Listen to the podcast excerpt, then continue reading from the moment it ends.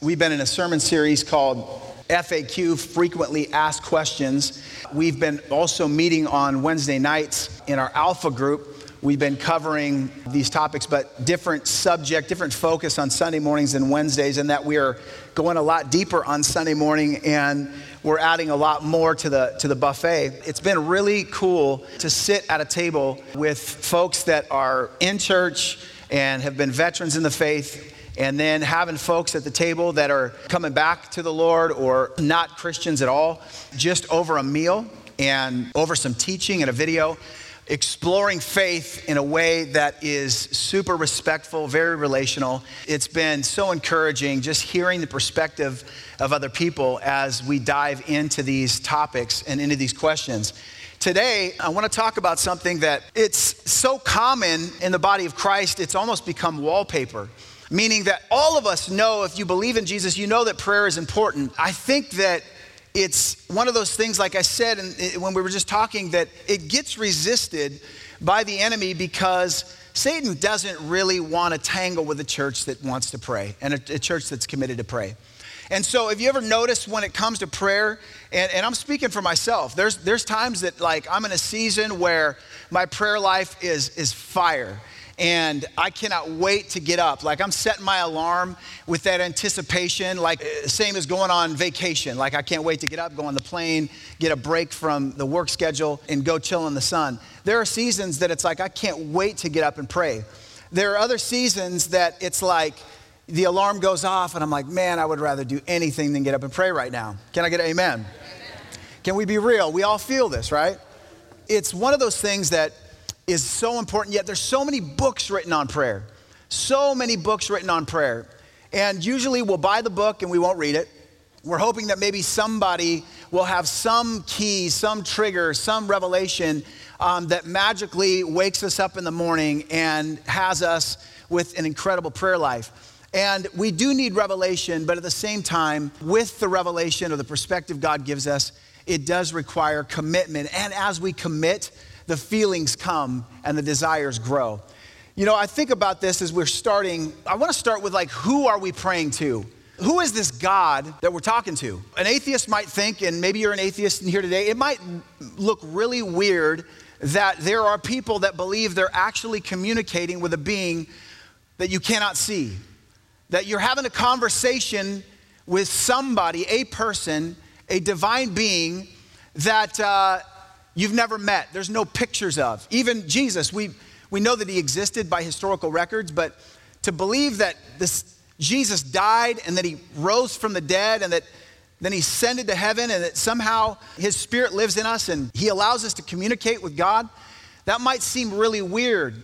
And we live in a natural world, and even as believers in Christ, we have to overcome that carnality or that flesh that causes us to doubt that what we're doing is actually working.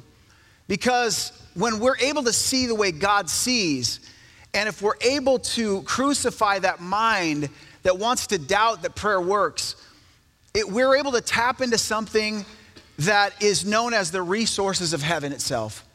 And that God has everything we need for this life and for godliness in his supply, but he calls us to communicate with him about it. So who is this God? We look back in the Old Testament, and the disciples, who were Jews, they would have known God as this incredibly powerful, majestic figure. And he is, and he is today in the New Testament. But when you look at how God was revealed in the Old Testament compared to how Jesus revealed him in the New Testament, though there are similarities, you have a more predominant picture of God in the Old Testament as this superior, strong being. You look at Moses, and he's taking the children of Israel out of Egypt, and they're about to leave, and God is sending plague after plague after plague. He's a miracle worker. And here's the, the most powerful man in all the world, who was Pharaoh at the time, and God just patiently wore him down, time after time, plague after plague. And then God, he tells the Israelites to go borrow a bunch of gold and silver and jewelry from their Egyptian neighbors. And so they borrow it, knowing God says, I'm going to also, I'm going to take you out. This last plague's going to hit, and you're going to leave with all their jewelry. How many know that was a slick move on God's part? Go borrow it, and by the way, you're going to keep it. Well, isn't that stealing? Well, not if God says it, because the earth is the Lord's and the fullness thereof, right? So if I ever borrow a watch from you, a pair of shoes, I might just say the Lord needed it and uh, take it up with him. So they see God part a Red Sea. Can you imagine standing at a sea, Egypt's coming behind you to kill you, and the sea parts? This is the God who parts the sea. And then that same God, he swallows up the enemy in that ocean. We see that he's, he's a God who he called Moses to a mountain to meet with him. And the children of Israel, they said, hey, God is too scary. He's too intimidating. We don't want to talk to God. Moses, we'll talk to you, and you talk to God. We, we don't have the guts to actually have a conversation with this God who answers by thunder and lightning and parts the Red Sea, and he disciplines us in the wilderness. We don't want to meet with him. And so Moses goes up. He got to speak with God. He brings the commandments down, and you remember the passage that it says Moses came down, and just from meeting with God, right, his face was so glorious, just shining with such godly divine radiance that it scared the people. Like God rubbed off on Moses because of the encounter, and they said, dude, you got to put like a veil over your face because you're freaking us out. This is the God that the Jews would know. Elijah is up on Mount Carmel, and there's the prophets of Baal, which God is going to answer by fire. So Elijah calls them to a challenge, and these prophets are calling on their God to answer and light this altar on fire, and they start cutting themselves, and they start yelling, and they start screaming, and it was just chaos. And Elijah mocks them and, and basically says, hey, man, your God isn't real. And he calls on our God, and God answers by fire, and he, he laps up with fire this water-soaked altar. This is the God that the Jews would have remembered. There's so many stories. The last one I'll mention is Joshua. You remember Joshua's fighting, and they need to win this battle, but the sun is going down, and this miracle takes place where God stops the sun and gives them extra time to win the battle. He is the God who parts seas. He is the God who is so glorious that when you get in his presence, that his, his very glory rubbed off on Moses to where they were scared. He's the God who brings fire down to consume offerings. He's the God who could stop the sun. And so think about this. Here's some of the names for God in the Old Testament. This is the one we're praying to. This is the one especially the Jews would have known and do know him as today. He's known as the great and mighty God, the awesome God, most high, everlasting, all-powerful. He's known as the maker and creator, the Holy One of Israel. He's our strong tower. They know him as a fortress. You know what a fortress is, right? It's a walled-in city that's made to be impenetrable to the enemy. He's my rock, the rock of my strength. He's a shield and a provider. In fact, the Jews would have so much respect for God that they wouldn't even call him God. They would write his name in our equivalent, G hyphen D. His name is so holy, you don't even you don't even write it. And they wouldn't even say many times Yahweh. They would just say Hashem. The name Hashem means the name. They would just say, we need to go and we need to talk to the name. They had such reverence because he was so powerful and so mighty. And so you fast forward, and here's Jesus. And Jesus was constantly praying. Jesus was constantly talking to this God. He was God, but he was in a position now where he had put on pause some of his divine attributes, and he had, in essence, purposely limited himself to take on humanity, and now he has to have faith and trust and rely on God the Father. So he's talking constantly every day. In fact, the Bible says that Jesus, he would get up a good time before day, and he would pray. He spent so much time, even before the sun came up, you would see Jesus never too tired to get up, get alone with God, and seek his face. And it was so interesting because the disciples, obviously recognizing this, they asked him, hey, Jesus, will you teach us something? This is the first time and the only time that the disciples ever asked Jesus to teach them anything. When they asked him, there was a reason. And the reason they asked him is the same reason we should have. And it's the same lesson that we should want to learn, even if we think we might know it. Here's what they said, Luke eleven one. Now Jesus was praying in a certain place, and when he finished, one of the disciples said to him, Lord, teach us to pray like, you, like John taught his disciples. Now this is interesting because they watched Jesus heal the sick. They watched Jesus walk on water. Now they didn't ask Jesus to teach him any of these things. He, they, they never said, hey man, we saw you like walk on water. We saw you cast out these devils. Like, will you show us how to do that? That's really cool. I like how you did that. That's amazing. Like, what's the secret? Is there a magic word? Do you, is there a hand motion? Is there a signal? What is it? Like, how do you do this? He did a lot of things that they saw. He opened the eyes of the blind. He had raised a dead man. He cursed a fig tree. Imagine walking up to a tree and just cursing it, and it doesn't live anymore. He fed a multitude with a little bread and some fish. And he, he cast demons into a herd of pigs. Now, if you, if you were there and you saw all these things and you could pick one or two of these things that Jesus would teach you, you know, which ones would you do? I was thinking about this. To me, it would be like, I would love to be able to cast demons into animals, right? It would be so fun to just go up to somebody's pet and just fill them with something crazy. Like, we have no idea what's going on. Get a little YouTube video, get a lot of hits, right? Or walking on water. For selfish reasons, like I would, I would be the entertainment at American Lake, just sneaking up on jet skiers, like, "Hey, buddy, how you doing today?" Right? Walking up to boats when people aren't paying attention. That would be so money, and I, I'd find a way to glorify God with it. But, like, I just love that superpower, right? Now you think, well, that's kind of dumb, Dave. Why would they ask? They knew. There was the guy named Simon who was in the book of Acts that actually asked the same thing. He saw the apostles doing miracles, laying hands on people, and they would give the Holy Spirit by the laying on of hands. And he actually says to Peter, hey, I got some cash.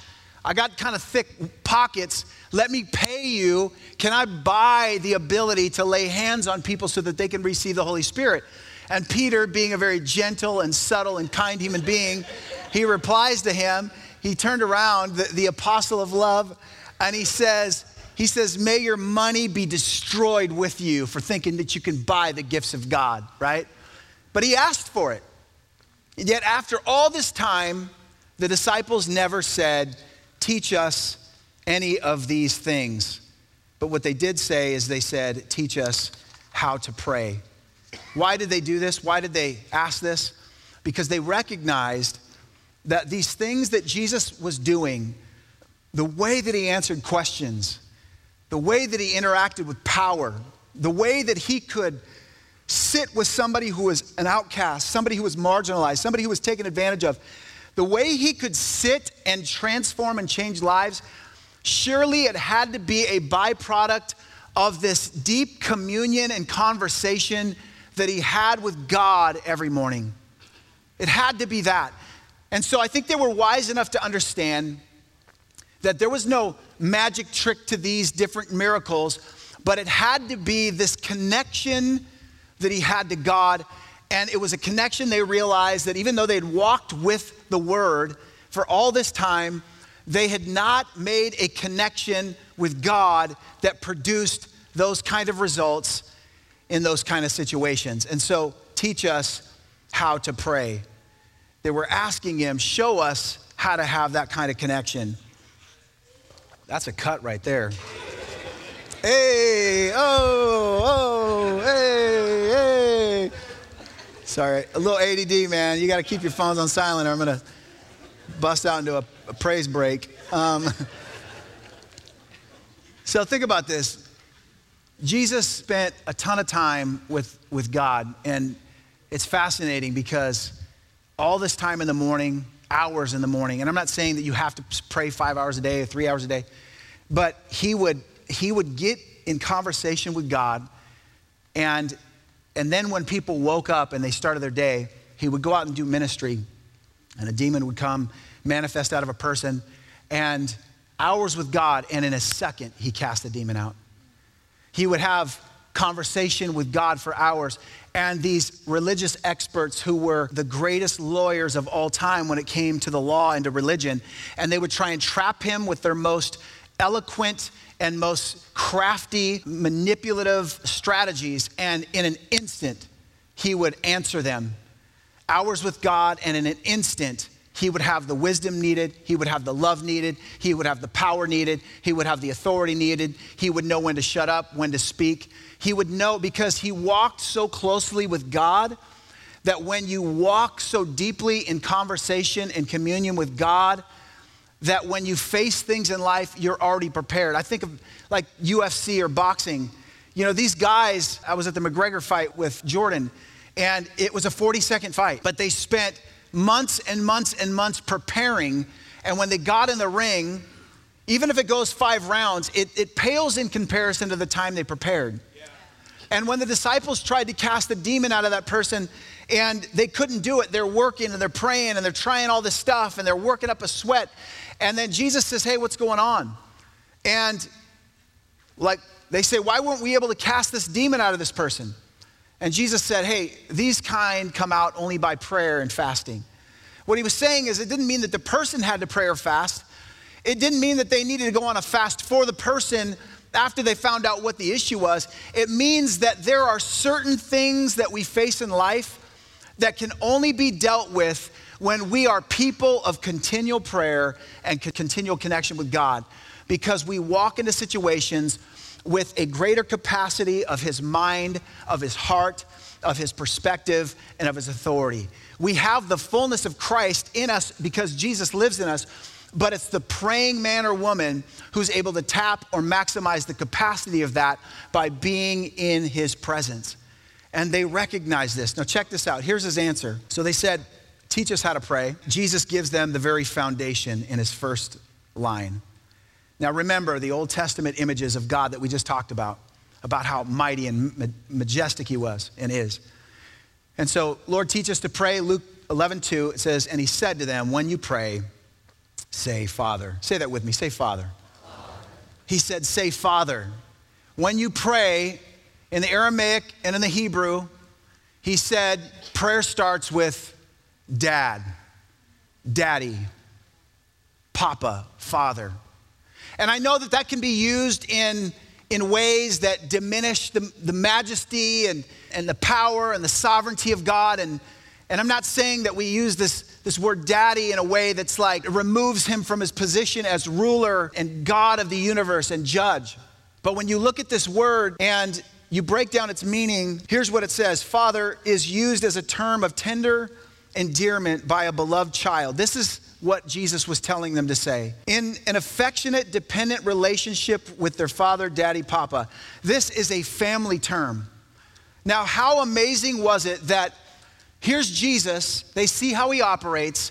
They're Jews who have this picture of God in the Old Testament as big, powerful, sometimes scary, very intimidating, but yet he's a protector, provider, he's a disciplinarian. And then Jesus says to his disciples, listen, if you want to know how to pray, you need to understand that you're talking to your dad, which means that you are his son and you are his daughter, you are his child. When it comes to me, Jesus, and what I provide for you, I'm providing for you an adoption. In fact, here's what Romans eight fifteen says, for you did not receive the spirit of slavery to fall back into fear, but you have received the spirit of adoption as sons, by whom we cry, Abba, Father. Jesus is saying the relationship with the one that you're praying to, it is all based on identity and belonging. And if you start there, then you realize the one who parts the sea is my dad. The one who can bring fire from heaven is my dad. The one who is my rock, my fortress, who is my strong tower, my provider, my mighty deliverer. That's my dad. I'm talking to dad. I'm his son. And yes, he's God. And yes, I'm his servant. But servants don't know how to act like a son. But a son who knows his father the right way will know how to serve. And Jesus is teaching us that you are not approaching him like beggarly slaves. You are talking to the God of the universe who has all might, all power, all knowledge, every resource, all truth, and he happens to be your dad by the spirit of adoption. And if we approach him that way, then we don't think that prayer needs to be some seance in which we try and coax God from a million miles away to notice us. I know that I, I didn't have a great relationship with my dad, but when he was sober, I got glimpses of a dad who genuinely loved me. Like, hey, let's go throw the ball. You know, I mean, my dad was a very affectionate guy. That's one thing I'm very thankful for, is that although there was a lot of abuse and there was a lot of violence and heroin and drugs and all this stuff, and I constantly chased him to try and get his attention, there were glimpses where he was in his somewhat right mind. And he would tell me he loved me, and I could tell that he took an interest in me. And the, the games that he did show up to, I could I could see it. He was so proud, and he wanted to introduce me to everybody he, he came in t- contact with. And we have a dad who takes so much interest in his children. And so when you go to pray, it, it is not that you're trying to somehow like work into motion and attention or some type of magnetic draw that somehow God would see you. He already sees you. His eyes never leave you. They follow you constantly. He's up before you are. He's prepared a meal, a breakfast every morning, every day. He never hangs the phone up. He's on Bluetooth twenty-four seven. He's on demand. He is so interested in you. And sometimes we don't pray because we don't realize that it's a child being called to commune with a loving father. And because of that, when the devil can work this lie against us, he keeps us from a conversation that can bring collateral damage to the enemy. In our Alpha discussion this week, I thought this was so beautiful. We got on a really cool talk.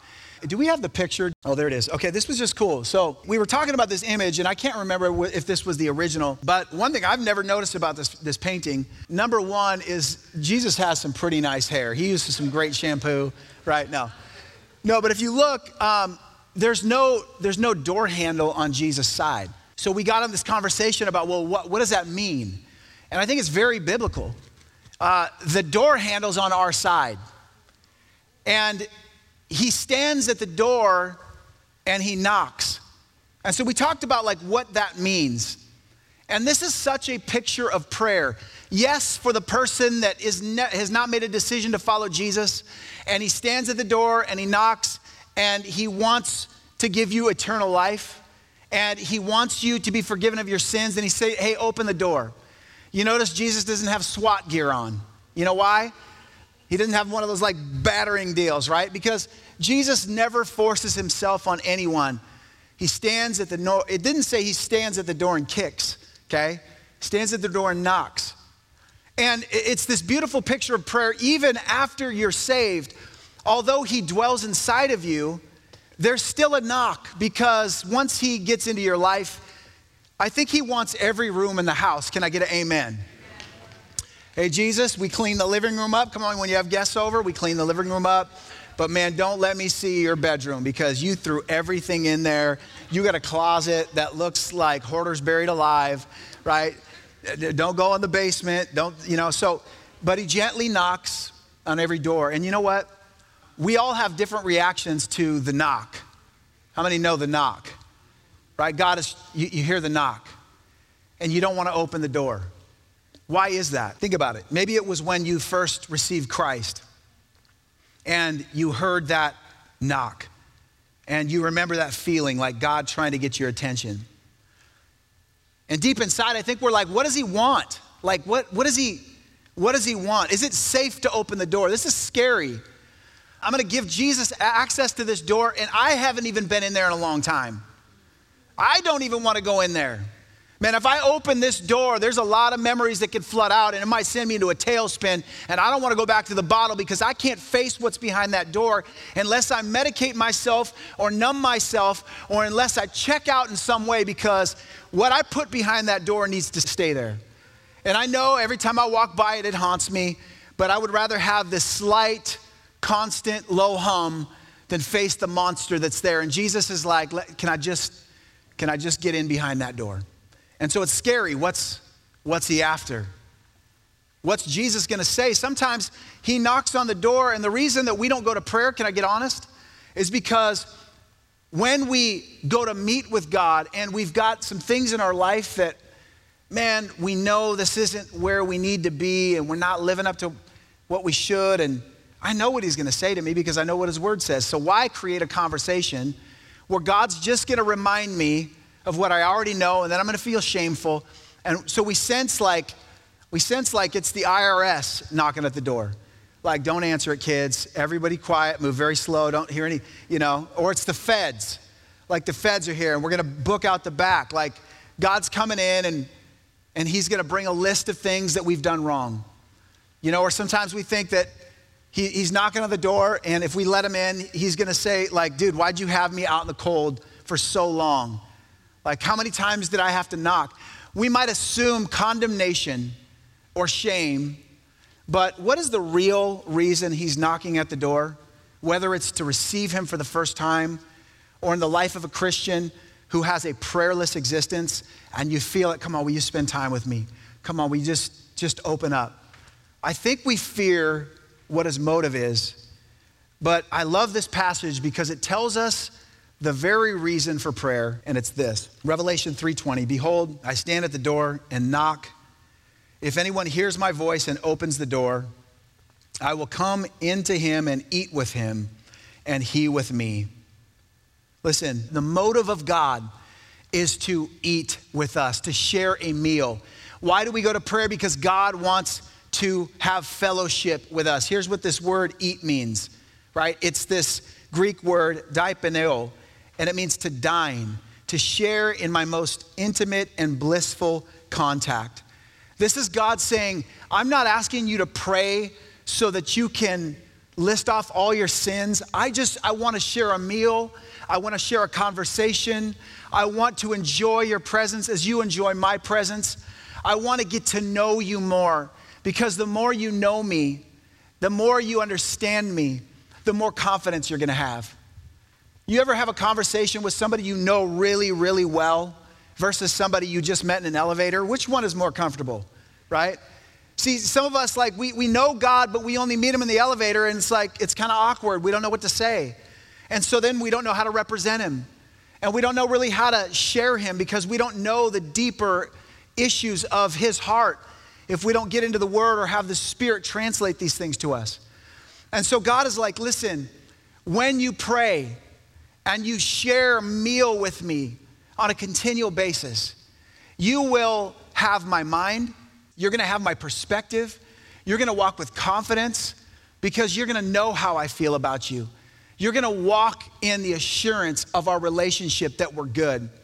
You're going to walk into situations where you face things that might seem big, but you're going to face them knowing that the God who is almighty, who's the maker and creator, is your dad. And I've reestablished and reinforced that because we've spent time together, son and father, daughter and father. God is calling us to intimate fellowship. And so prayer, when it starts there, it moves into an outflowing of manifesting God's kingdom in the earth. And this is beautiful because God chooses not to work in the earth unless he's doing it through somebody. And I've talked about this before, but I love this. John Wesley said this, without God, man cannot. But without man, God will not. Without God, man cannot. Without man, God will not. Here's another quote that says this, when man works, man works. When man prays, God works. Isaiah six eight says this, and I heard a voice, the voice of the Lord saying, whom shall I send, and who will go for us? Then I said, here I am, send me. Why does God need a human to go for them? Why is God looking for someone in this world to partner with him? Well, it's because that's the way he set up the laws of this earth and the way his kingdom would come in. He has to do it through a human vessel, through a person that has a spirit, and I've said before, a dirt suit, right? We are made from the dirt, but God breathed his spirit into us, and we're, we have an, a soul and a spirit, and the only way that the, the work of God can move in the earth is if there is someone made of dirt with a spirit that partners with God or the enemy, because the enemy gets into the earth the same way. He can't just go do his work as a spirit. He needs people too. But God brings his kingdom in through willing vessels, and this is where prayer is, And this is why Satan resists prayer, because he doesn't want you to just be, if you're saved, he wants to silence your prayer. Because you have not, because you ask not. And unless we petition God, the land can remain unhealed until someone agrees with God, petitions God, declares God's word. God brings his kingdom through a praying vessel. Amos three seven says this, "For the Lord God does nothing without revealing his secrets to his servants, the prophets." And then let me close with this idea. God, here's the law he set up. Genesis one twenty-six. Then God said, "Let us make man in our image after our likeness, and let them have dominion." Everybody say, "Let them." So God says, let us make them, but let them have dominion. Meaning that mankind was in charge of governing, stewarding, and advancing what God wanted. And God would advance what he wanted, but he would do it through them. And then they fell. And oh, how did they fall? Well, Satan needed some type of earthen creature. And so I don't know how this worked, but he speaks to Eve before the fall, and maybe animals were different in certain ways. There was no hostility. Animals didn't attack people. They didn't kill each other. So there was something different that we don't really know about, but Satan can't just go in and overpower them. What does he do? He finds a creature, a serpent, and he speaks through the serpent. God did the same thing through a donkey, spoke to one of his rebellious prophets. This donkey turns and starts speaking. I'd freak out. I'd probably put the thing down, but he starts speaking through this serpent. He deceives Eve, and Eve ends up eating the fruit. Man becomes fallen. Now check this out. Think about the way that Satan works and the way God works and the necessity of prayer. He starts with that serpent. But then remember when Jesus is, he's at this Last Supper. He's about to go to the cross, and they're about to receive what we call communion, the bread and the wine. And he dips the bread in the wine, and he hands it to Judas. And when Judas took it, it said that Satan entered him. So Satan wanted to kill Jesus. Why did he want to kill Jesus? Well, why would you want Jesus to accomplish the work of the cross? Satan knew that God cannot work in the earth without a human body. That's why God came in human form. He met the law of the requirement. Here's God with a dirt suit on. And now the work of God can manifest, and he'll be the sacrifice. But Satan, God may be deceiving him in some ways. He thinks, hey, if we take out the body of Jesus, spirits can't just go do work in the earth. If we kill the body, we stop the conduit. And so Satan uses a person to do that. Judas is filled with Satan. He goes, he betrays Jesus. You see that the Antichrist, The Antichrist, it's, it's the spirit of Antichrist, but what does it need? It needs a human being. It needs a dirt suit to do the work through. And in the same way, God is calling us to be his vessels and conduits to bring his kingdom through the earth. But Satan blocks or closes the conduit when he shuts down our prayer life. Jesus is Emmanuel. Emmanuel is in man. Is El, or God. In man is God. When Jesus died and he, he took back his body and he resurrected from the dead, remember what he promised? He said, I'm going to send you the helper. The Spirit of God will live inside of you. In man is God. Jesus said, I'm the light of the world, but what did he say to you? He said, you are the light of the world. What he's saying is, is that because I died, I conquered death, hell, and the grave. I rose from the dead. I'm not just leaving you powerless. I'm going to put my spirit, the spirit of Christ, I'm going to make you my body. And because you are the earthen vessel, if you will be a people who devote themselves to me, abide in me, and pray, we will tear down the kingdom of darkness. We will push back the forces of hell. We will see people rescued and redeemed. But Satan, like Samson, he wants to lull us to sleep and take our power by cutting off our prayer life. And if a church doesn't pray, it is a church that has all the power in heaven, but cannot release it, because God will not release his power except through a praying people who seek his face. I want to challenge all of us with this last scripture, and then we're going to we're going to pray. There's a scripture that says this, John eight twelve. Jesus spoke to them and said, I am the light of the world. Whoever follows me, everybody say that, follows me. Whoever follows me will not walk in darkness, but will have the light of life. Now check this out. And then, and then we're gonna, we're gonna believe God, and we're gonna pray for, for you. And uh, we're gonna have our, our leaders um, come forward, and any need that you have, we're gonna ask that the Lord meet it. And that if it's a sickness in your body, if it's finances, whatever it is, maybe you're praying for somebody else, that we pray in faith. But here's what he said to his disciples. He said, anyone who follows me, this word follow me is, is a verb. And it means to, uh, to stay with me, to accompany me along the path, to continue in fellowship and conversation. Anyone who follows me will not walk in darkness, but will have the light of life. Now check this out. The light of life, meaning that life, to see it in the natural and in the spirit, there's a certain light you need to operate in it. I don't know if you've ever like seen different types of light, like there's infrared light, and infrared light will show you things that regular sunlight will not show you. When you cast this type of light or, or see things through this light, you, you actually see things that weren't there with your naked eye under this other light. Uh, I've said it before, you know, you walk through a black light and you look nice and you look dapper, and then under that black light, you see you got a bunch of lint popping everywhere, right? Well, well, why didn't you see it before? Because it took a different type of light to expose what you couldn't see, right? Bud light will expose some things and get you seeing some things, right? That maybe aren't there, right? Um, so somebody was like, amen, amen. So check this out. So God said that, now, now don't miss this, because this is, this is a picture of prayer. God says that if you walk in intimate fellowship with me, this is prayer, this is communion, that I will give you the light of life, which means that God is saying you will have the ability to navigate this life in the natural realm and life in the spirit with an illumination from the divine that will show you things that you cannot see with your natural mind. You will be able to pick things up in conversation.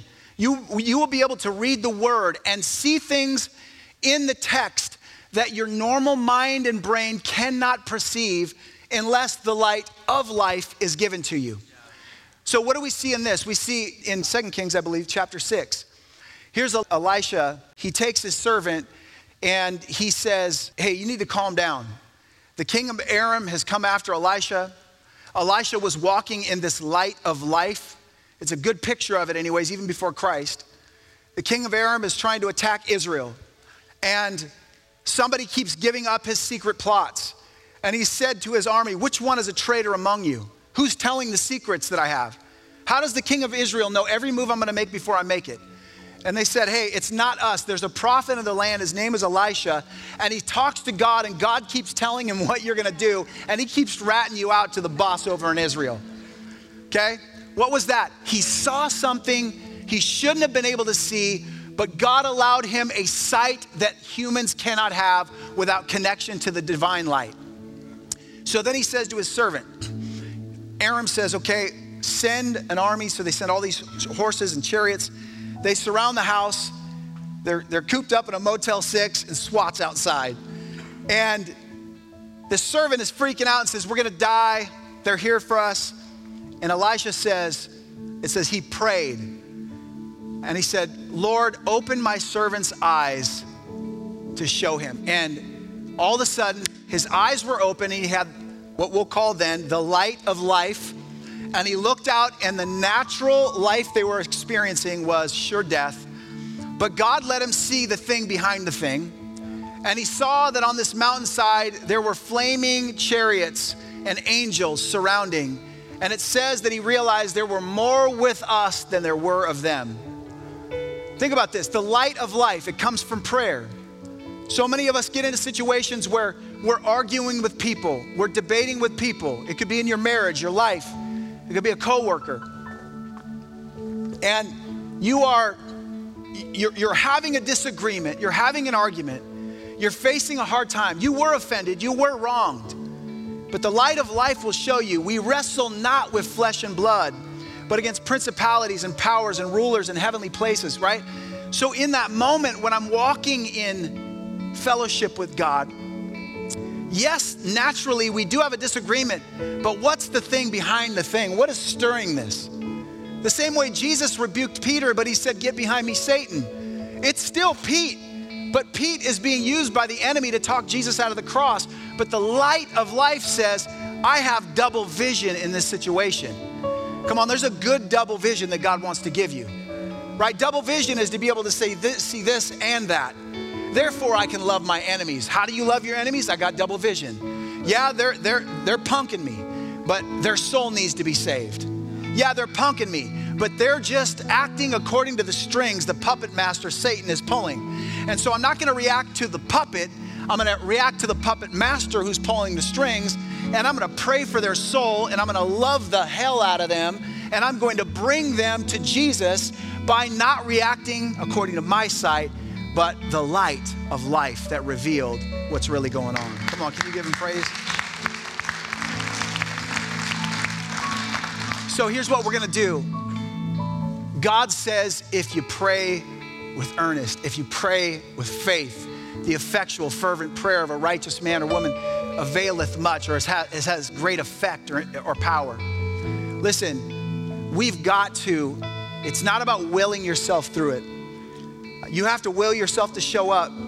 But if you think of the most important thing that we could do as a church in this season, we've committed to To, to really stepping up our, our, our effort to win the lost, to create spaces for conversation so that those that are outside in a territory that's very unchurched and very unreached, that those who don't have any access to the gospel or resist it, that they can hear the gospel in a way that's not threatening, but that reflects God, and we're seeing fruit.